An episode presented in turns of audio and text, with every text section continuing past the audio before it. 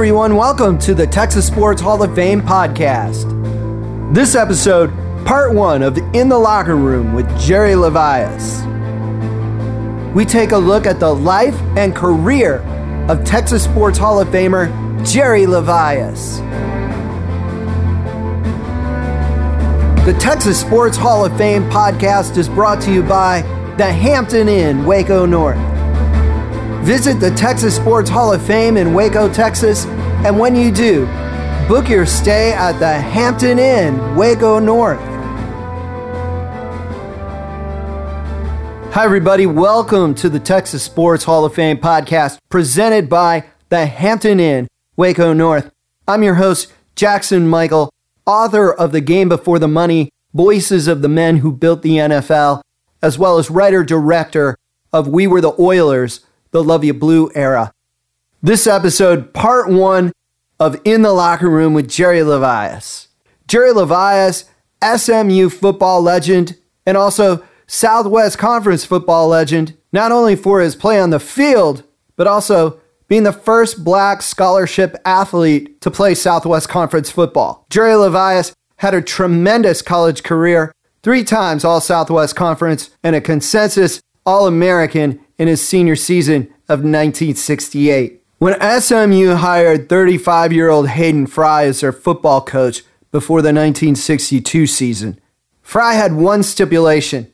He said he had to be able to recruit black athletes to play football at SMU. The school agreed, and Jerry Levias would play an important part in college football history. Jerry would also go on to play pro football for the Houston Oilers and the San Diego Chargers, and of course, earn a spot in the Texas Sports Hall of Fame. In this episode, part one of In the Locker Room with Jerry Levias, we'll look at Jerry's life before enrolling at SMU and how Hayden Fry recruited Jerry out of Hebert High School in Beaumont, Texas. Imagine being told you were too sickly to play football in high school, too black to play in some major college conferences, and too small to play in the NFL, would you just quit? Or would you take the journey and prove them all wrong? Next, picture obstacles sometimes larger than you or anyone else imagined. Would you still press on?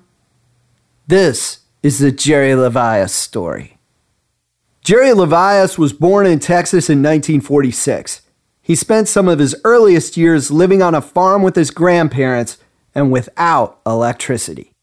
What a great experience growing up to grow up without electricity, indoor plumbing, and no automobile. We lived off the the land, lived off the farm. I saw how they made sausage and you know put stuff in the smokehouse and how people didn't have refrigeration would keep things cool and put potatoes in the ground and making soap and uh, you know it's you know a wooden stove.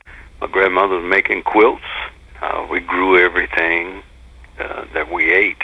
I look back on it and got more appreciation for what you have and uh, the advancements that have been made. When the family had to travel to a nearby town, Jerry remembers traveling by mule and wagon. He also remembers sundown laws, which were common at the time. You go to town and you learn about racism. You had to be out of town by five o'clock. Jerry moved in with his parents and started school in Beaumont at age seven. Health problems challenged him in grade school. And I remember I was sick and I couldn't walk, and my grandmother would pray for me, and they would have that homemade medicine, man, and she would uh, pray, and he took me to the hospital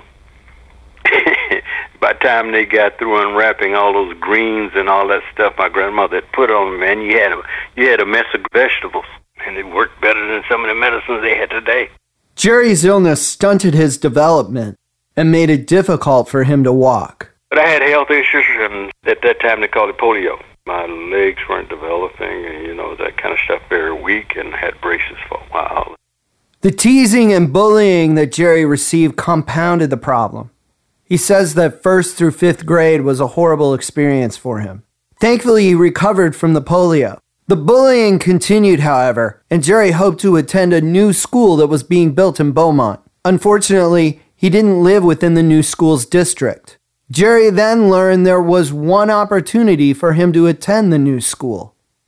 You could only go to the other school if you wanted to play in the band, because you didn't have that at this other elementary school, which went to the eighth grade. Told my mother I wanted to join the band, and it was about 150 bucks then. She worked so hard and got that 150 bucks so I could transfer. She got me transferred, you know, being in the band. Still can't play an instrument. Yeah, I, I was never good on any of them. I mean, everyone. Uh, but, you know, my purpose was just to get away. Jerry had gotten away from the other school, and he wanted to be close to his cousins, Miller Farr and Mel Farr, who played football. Like Jerry, both Miller and Mel would end up playing pro football. Jerry wasn't old enough to play yet, but he did find a way to be a coach's assistant. I lived across the street close to the football field. And, you know, had a big coach. His name was Clifton Ozan. Big fella, about six foot six. And he was real big. I wanted to be close to the football team, so I would go bring him water. I'd go home get some ice in a quart jar and bring him some water. So I became his official water boy for him, not for the guys. Jerry wouldn't stay water boy forever, though. It wasn't long before his football talents were noticed. One day, I guess in about the eighth grade, I was out there playing touch football with the other guys while the other guys were practicing. One of the coaches said, you know, you got to play football. And I got, nah, my mama didn't want me to play football. I was sick. Still, Jerry wanted to play. So much so that he and his sister called a bit of an end around play. You'd have to get a signed permission. So my sister forged it. So I tried out for football. One of the first activities for team tryouts was stepping on the scale and weighing in. You had to weigh 121 pounds. So I got on the scale and I weighed about uh, 115. I was so disappointed. Not being able to step on the field because of his weight was a devastating blow to young Jerry's gridiron dreams. Then, from out of nowhere, Jerry had a flash of an idea and a glimmer of hope.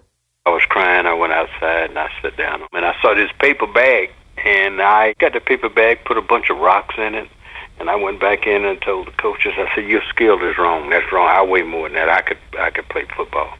So I put rocks in my pocket and I had the bag in my pants with a bunch of rocks. I got on the scale and I weighed 119 pounds. Still didn't make it, and I stomped off the scale, and the bag broke and all the rocks spread all over the floors, and everybody laughed. coach laughed and looked at me. I, I was in trouble. And the coach said, "Is anybody want to play football this bad? Well, get him a chance."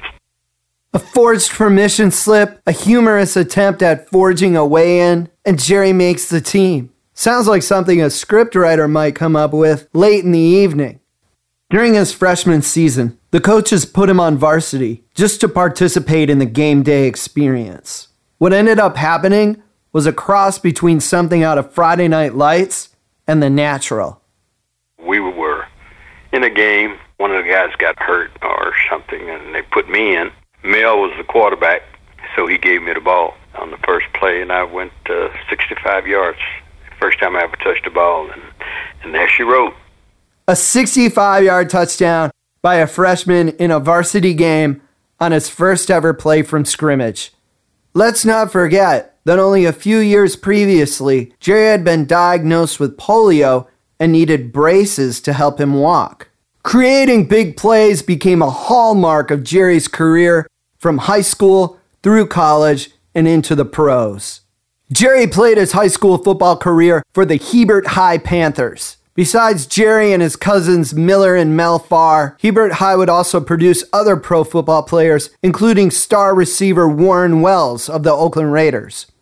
Hebert owned a heated and storied rivalry with crosstown opponent Charlton Pollard. Charlton Pollard also had its own brotherhood of future pro football players, including future NFL legend Bubba Smith and his brother Tody. Charlton Pollard Bulldogs, yeah, and that's what Bubba and Tody and everybody crossed down. The only two black schools in Beaumont. Many Texas school districts remained segregated in the mid 1960s when Jerry played high school football. The Prairie View Interscholastic League, otherwise known as the PVIL, governed black school athletics. The University Interscholastic League, known as the UIL, still exists today and governed white school athletics. PVIL and UIL schools didn't play each other and held their own all star games and championships. At that time, you had the PVIL, so, you know, our district consisted of people like Charlton Pollard, Port Arthur Lincoln, Emma Wallace, Orange, Texas, and then we play some schools out of Houston and Galveston. While many Texas public school districts remained segregated, colleges moved towards integration. Jerry says older players inspired him as they received scholarship offers. A guy named Alvin LeBlanc, Carl Zinn, Warren Wells, those guys like that, they got scholarships. And Alvin LeBlanc was probably one of the first guys that got a scholarship to a integrated school, you know, because all the rest of the guys in the 359s went to Prairie View, Texas Southern, Grambling, or Southern. But then Mel, Miller, you know, Mel got to UCLA, Bubba with Michigan State, and watching them, watching Miller play, watching Mel play, and uh, they left me. Then behind that was my time. As word about Jerry's speed and playmaking ability grew, so did the number of scholarship offers. When we come back, we'll take a look at those scholarship offers, why Jerry chose SMU, and how a high school all star game might have instigated change in Texas school athletics.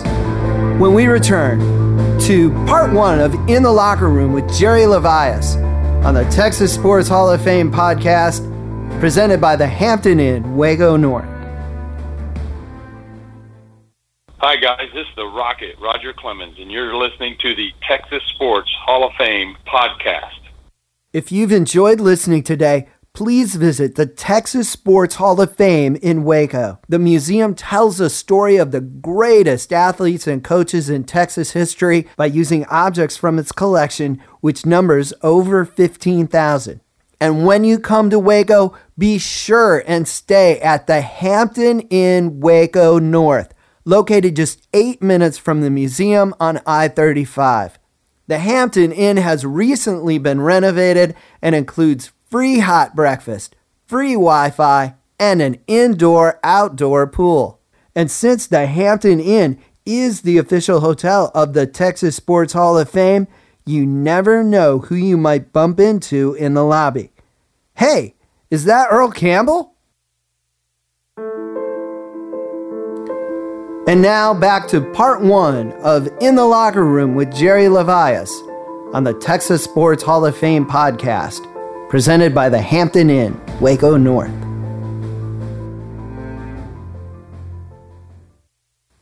We ended the last segment discussing the multitude of scholarship offers Jerry received. I had a lot of scholarships, of course, from UCLA because that's where Mel went, and Michigan, and Washington State because my cousin Clancy Williams was at Washington State. My brother-in-law was at Washington State. I had Oregon, I was basically was going to go with Mel and go to UCLA. College coaches showed up at Jerry's house unannounced in efforts to recruit Jerry. Coaches showing up on Sundays received a scolding from Jerry's mother. Coaches used to be knocking on my door on Sunday morning, and they would say, "Is Jerry in?" You know, my mama said, "No, he's in church, and that's where you should be." When Hayden Fry threw his hat in the ring late in the recruiting season, Jerry had never even heard of SMU. In fact, he knew next to nothing about the Southwest Conference. I had never heard of SMU. Doak Walker, never heard of him either. You know, I didn't even know what an Aggie was. Never heard of Baylor. Never heard of any of those schools. You know, University of Texas is a state university, and I think they won a championship earlier before then, and everybody was talking about the University of Texas. But I couldn't go. We followed every school that had black players. Minnesota Sandy Stevens and, you know, guys like that. Gale Sayers at Kansas and other people. But Southwest Conference schools we never did follow. I couldn't tell you who was in the conference. Sandy Stevens quarterbacked the University of Minnesota to two Rose Bowls and one national championship in the early 1960s. And of course, you probably know that Gale Sayers is one of the greatest running backs of all time. Furthermore, Jerry stated that he had planned to go to UCLA following in the footsteps of his cousin Mel Farr. So it's easy to wonder how Coach Hayden Fry got Jerry Levias interested into coming to SMU and playing in a conference he knew very little about. Especially considering that Jerry had plenty of scholarship opportunities from schools within conferences he did follow, such as the Big Ten, the Big Eight, and the Athletic Association of Western Universities, now known as the Pac 12. Well, for starters, it probably helped that Coach Fry didn't come visit on a Sunday. But when Hayden Fry arrived at the Levias residence with assistant coach Chuck Curtis, it did cause a bit of a commotion.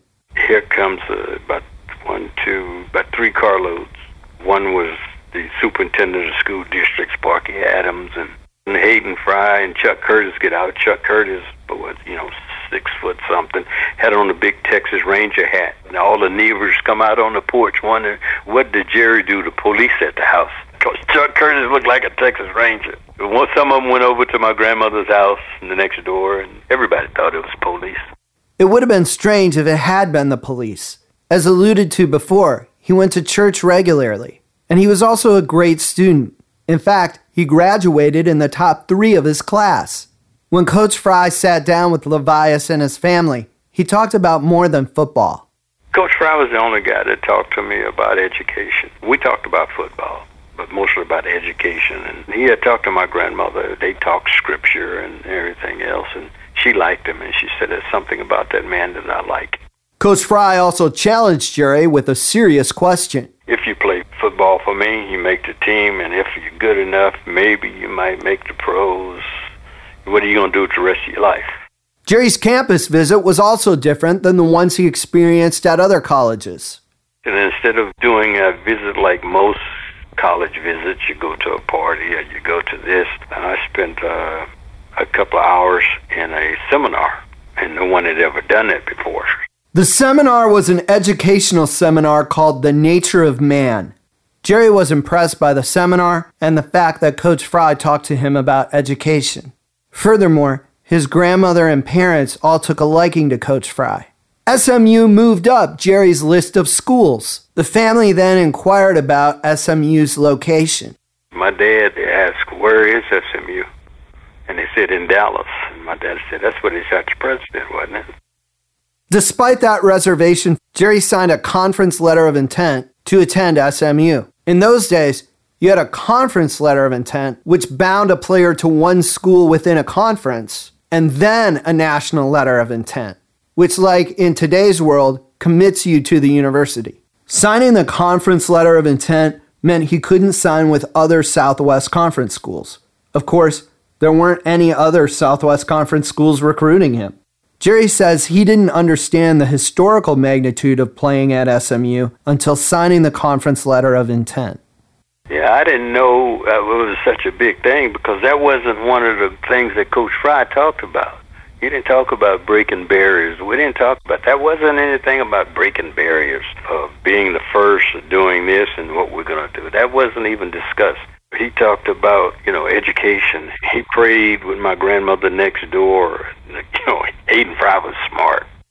When Jerry learned of his status of being a trailblazer, he waited to sign the national letter of intent.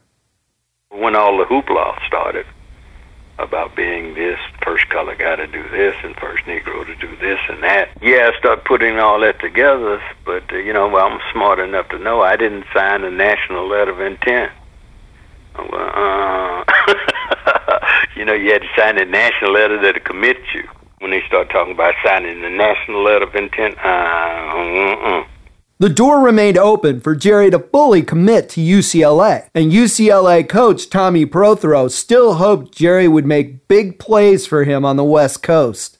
Meanwhile, the PVIL and UIL invited players to their All Star games.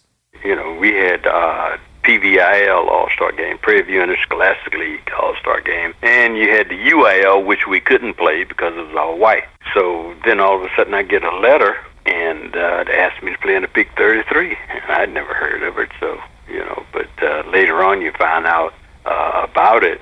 The Big 33 Football Classic is still played today. The game has featured future NFL stars Joe Montana, Tony Dorsett, Dan Marino, and Ben Roethlisberger.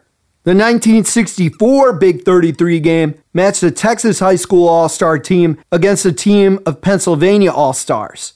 Pennsylvania topped Texas 12 to 6.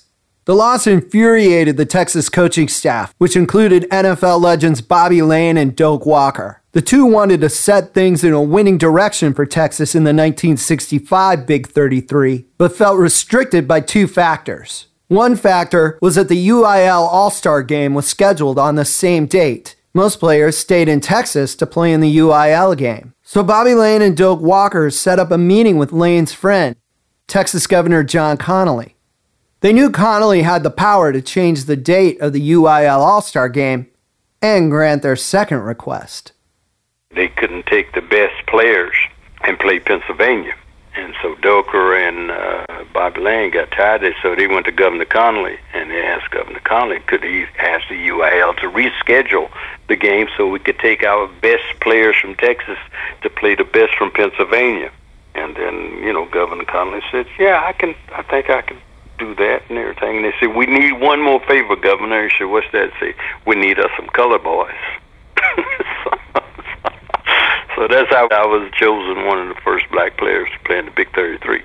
Bobby Layne had Jerry Levias specifically in mind when he asked for the expanded roster. He also included two or three other players from the PVIL on the squad. The Big 33 was covered nationwide, and for all the kids from Texas, it was a big deal to get to travel to Pennsylvania you know, for high school kids to get on the plane and go spend a week, two weeks in Pennsylvania getting ready for a football game. Oh yeah, it was very special. You know, you you go there and I never played in organized football with white players. We'll pause for a second to reflect on just how radical it was at the time for Jerry to be included on the Texas Big 33 All Star Game roster. Remember, it had to be endorsed by the governor to happen. In Texas, and in many parts of the country in the mid 1960s, there were segregated hotels, restaurants, laundromats, bus stations, restrooms, water fountains. Segregation permeated society. And remember, like Jerry pointed out earlier, there were sundown towns where blacks weren't allowed after dark. With all that in mind, one could argue that the Texas roster for the Big 33 game in 1965 might have been an early step towards merging the PVIL and the UIL. At that point in time, we were not integrated in the state of Texas. And so this was the first time that they were going to allow African Americans uh, to play in a high school all star game. That was Bill Bradley speaking. He went to high school in Palestine, Texas, and won the MVP award in the 1965 UIL All Star game playing quarterback. Later, he played football for the Texas Longhorns and had an excellent pro career playing defensive back for the Philadelphia Eagles. Bobby Layne had Bill on the Big 33 roster as a defensive back and punter. The team stayed at a building Milton Hershey built to house orphans. Bill remembers checking into the accommodations when I was signing in, they said, "Do you want a room with Mister Levias, Mr. Jerry Levias?" And I said, "Sure." I signed my paper, get my pillow, blanket, start to head to my room, and they called me back. The Pennsylvania people did. They called me back to the desk. Said, "Mr. Bradley, you sure you want a room with Mr. Levias?" And I said, "Yeah." And started to walk off again. Was the second time they called me back. They said, "Now, Mr. Bradley, you know he is uh, a colored boy." And I went, "Excuse me." And they said he's a, a black man, and I said, well, he's a football player, isn't he? And they said, yeah, he is. I said, of course I'll room with him. I said, I only know color of uniforms. Rooming together at the Big 33 All Star game led to a lifelong friendship both men still enjoy today. And both Jerry and Bill recommended Jim Dent's book, The Kids Got It Right, for a deeper look into the Big 33 game and how the two of them became friends. Although the Texas roster had been improved, the game didn't start out as planned for the Texans. They fell behind early, and Jerry lobbied Doak Walker and Bobby Layne to make a change at quarterback. We were falling behind, and I came to the sideline and I told Doak Walker and Bobby Layne, put Bill in we can play. Chris Gilbert, who would play with Bill Bradley at the University of Texas, seconded Jerry's motion. At halftime, Bobby Layne turned to Bill Bradley. He just looked over me and says, Bradley, you're starting the next half. Bradley saw the Pennsylvania defensive back trying to cover Jerry Levias was Terry Hanratty. Terry Hanratty was a pretty good football player. He would go on to play quarterback at Notre Dame and even make All American. He would then back up Terry Bradshaw in Pittsburgh. But Terry Hanratty at defensive back trying to cover Jerry Levias? Well, that's a mismatch. I knew he couldn't outrun Jerry. Jerry was the fastest man in the state, probably. So I get in the huddle and I say, hey, look, we're going to run a quick 30 protection, and I want it to be an all go by the receivers. And I said, Jerry, I'm going to throw to you. And I threw it as far as I could. Jerry had to come back for the ball, but he had already gotten Terry beat for about 15, 20 yards. He had to come back for the ball to get it. That's how fast he was. And he caught it, and he went on and scored. Building on that momentum, the Texas High School All Stars then quickly forced Pennsylvania to punt, and the Texas High School All Stars got the ball back. Texas circled around Bill Bradley in the huddle as he called the next play. I get back in the huddle and I just go, same old, same old, on one. And they all knew what I was talking about, so we threw another touchdown. Jerry wound up scoring 17 points in the 26 10 victory. Yeah, because I was kicking extra points too. UCLA coach Tommy Prothro attended the game, hoping for a last second pitch to convince Jerry to come to the Bruins. Tommy Prothro came to uh, the Big 33 to take me back to California. But Coach Fry got wind of it, and he sent Coach Curtis down, and Coach Prothro and Coach Curtis had a little entanglement. They had a little push and shove match. After that incident at the Big 33 game, the SMU coaching staff didn't want to take any chances with UCLA having opportunities to convince Jerry to come out west. Jerry moved in with his aunt in Dallas. So every day, a guy named Sleepy Morgan would come pick me up every day, ride me around. Sleepy Morgan coached the SMU freshman football team. In those days, NCAA rules prohibited freshmen from playing varsity football except in very rare circumstances. Jerry and Coach Morgan drove around every day for about two weeks, spending a lot of time reading scripture. And then finally one day he came in and threw some shoulder pads and some football gear into me and says, You gonna play football again? I'm going, Where? In the Oil Bowl in Wichita Falls. The Oil Bowl was a high school all star game between Texas and Oklahoma. Oklahoma's team integrated at least a year before. And Jerry said the Texas coach commented on how the sides were evened out with both teams having black players. SMU went to great lengths to keep Jerry's participation hidden from UCLA, right down to the printing of the game programs. If you look at a program from that game, my name is spliced in. After the Oil Bowl, Jerry enrolled at SMU, never having signed a national letter of intent. Coach Sleepy Morgan gave Jerry a Bible that he keeps to this day. We'll cover Jerry's groundbreaking and spectacular SMU career in part two. Before we close part one, however, it's important to note that only two years after Jerry earned a roster spot in the Big 33 game, Texas high school athletic programs took a major step. Bob West, former sports editor of the Port Arthur News, explains. 1967 was a big year in Texas high school sports. The UIL allowed the schools in what was called the Prairie View Interscholastic League to compete against the basically white schools, and integration slowly began happening when they came in, when they were allowed into the University Interscholastic League. Uh, Hebert and Charlton Pollard totally dominated. I mean, they won one district championship after another. Jerry's school, Hebert, incidentally, was the first high school to ever play in a state playoff game in the Houston Astrodome. That was 1967, two years after Jerry left. West adds that Jerry playing in the 1965 Big 33 game may have been a piece of the puzzle. I think that helped lay the groundwork for merging the black schools into the University Interscholastic League, no question.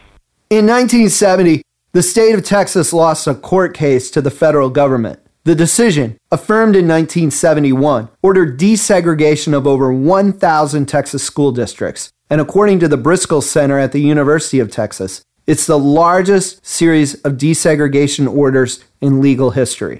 By that time, every college football team in the Southwest Conference had desegregated. Jerry Levias, the young man who overcame polio and needed help from a bag of rocks to pass his first weigh in, pioneered the trail. In part two, we'll discuss Jerry's landmark burst into college football at SMU, as well as his NFL career and his life afterward.